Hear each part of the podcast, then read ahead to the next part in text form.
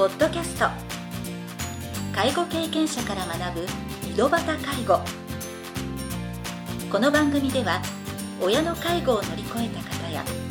実際に現在介護をしている方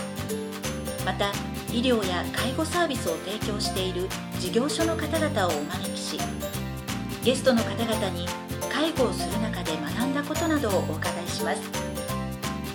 ナビゲーターはこれまでで500人以上の介護相談に対応してきた介護コーディネーターの山川仁でお送りします。それでは今回の番組をお楽しみください。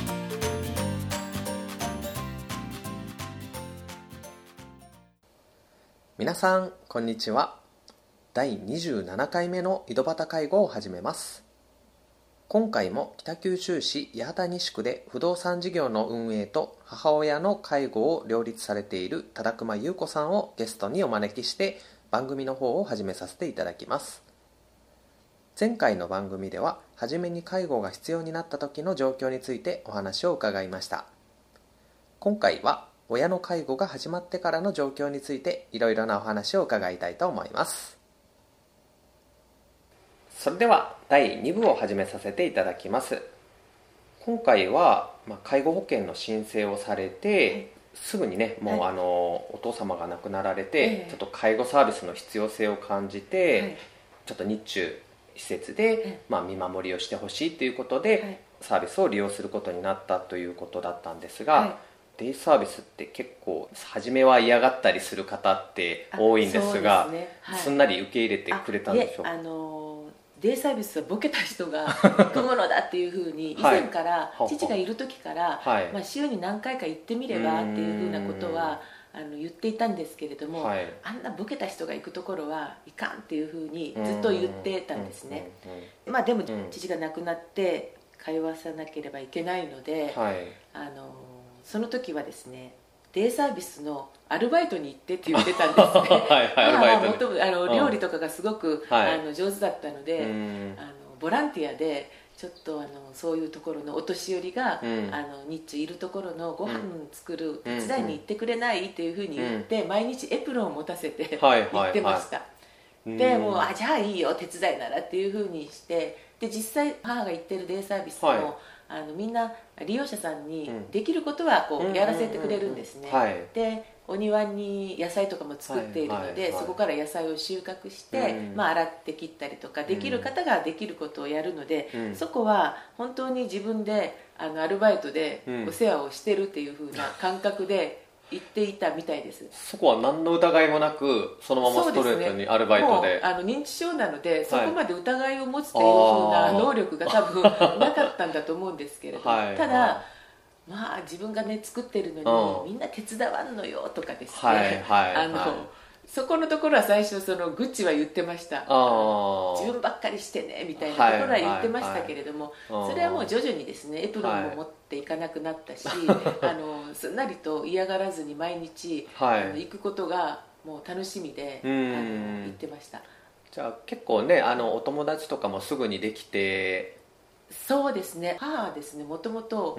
割とプライドが高い人だったので、はい何ですかね好き嫌いがあるんですね、はい、それで自分のこうレベルで考えるので ダメな人はダメはい、好きな人はべったり好きなんですよね。でいろんな知恵が働くので、うん、意地悪をしたりですね、はい、で動かない人に、うん、多分動かない人っていうのは母よりももっと認知症がこう悪いので、はい、多分できないんでしょうけど、はい、なんであなたはしないのとか、デイサービスの職員の方に、ちゃんとあの方にもさせないとダメじゃないのみたいな自分が指導者のような 目線でしてたんですね。だから利用者の方が母を嫌ったりしてたんですよ。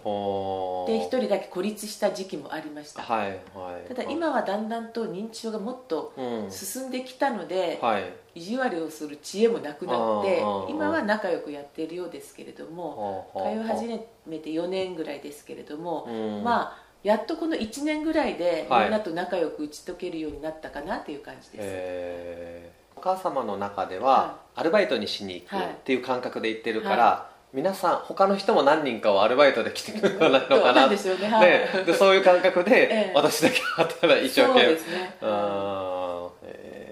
やっぱりな中にはですね、はい、そういった人が集まるところ自体を入ることを嫌うっていう人がいらっしゃったりするんですけど忠熊さんのお母さんの場合は、人と交流することは嫌じゃないけど、デイサービスというようなイメージが別に今までその行ったこともないけどなんとなく介護サービスっていうことでその年寄りが集まるところだみたいなイメージを最初だけですね。行ってみればもうそこはそこのところのイメージは多分なかったと思います。はい、はい、まあなんか断り文句的なねあのそうですよね。あの、ものもあったのかもしれないですね、えー、まあ、そのデイサービス自体はあの八幡西区でお探し、えー、探されたということなんですけど、はい。特に北九州市の中でも八幡西区はデイサービスが多い地域であるんですけど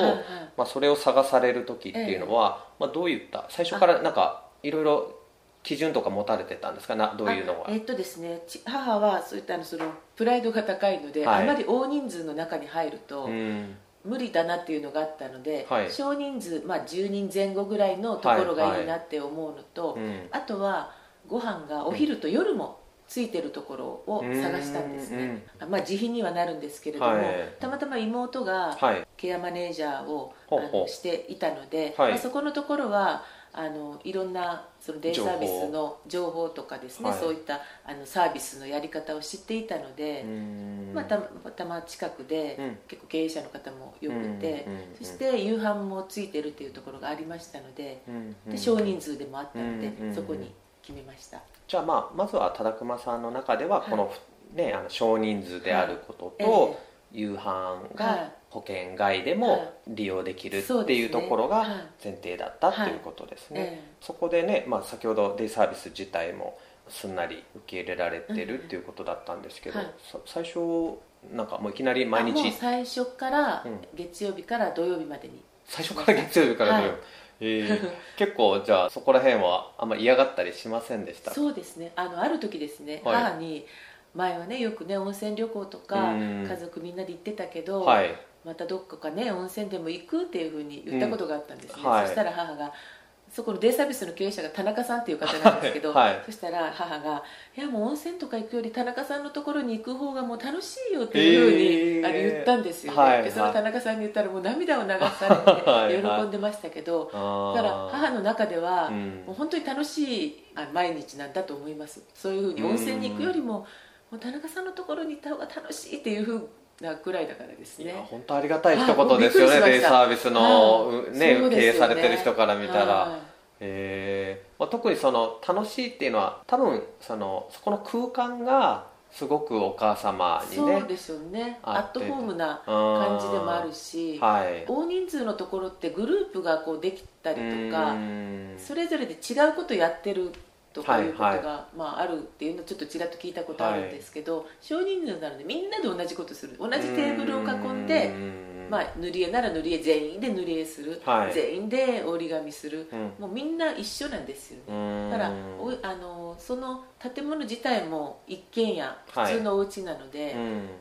はい、同じ空間でみんなで同じことをするっていうのが多分いい心地よい環境なんだと思います。母にとってはですね。ありがとうございました。今回は親の介護が始まってからの状況についてお話を伺いました。次回第3部では認知症を患われた親の介護で学ばれたことについてお話を伺いたいと思います。それでは次回の配信をお楽しみに。今回の番組はいかがでしたか？この番組ではリスナーの皆様からのご質問なども受け付けておりますメールアドレスはひとしの h 小文字で h. 山川19アットマーク gmail.com h. 山川19アットマーク gmail.com ですそれでは次回の配信をお楽しみに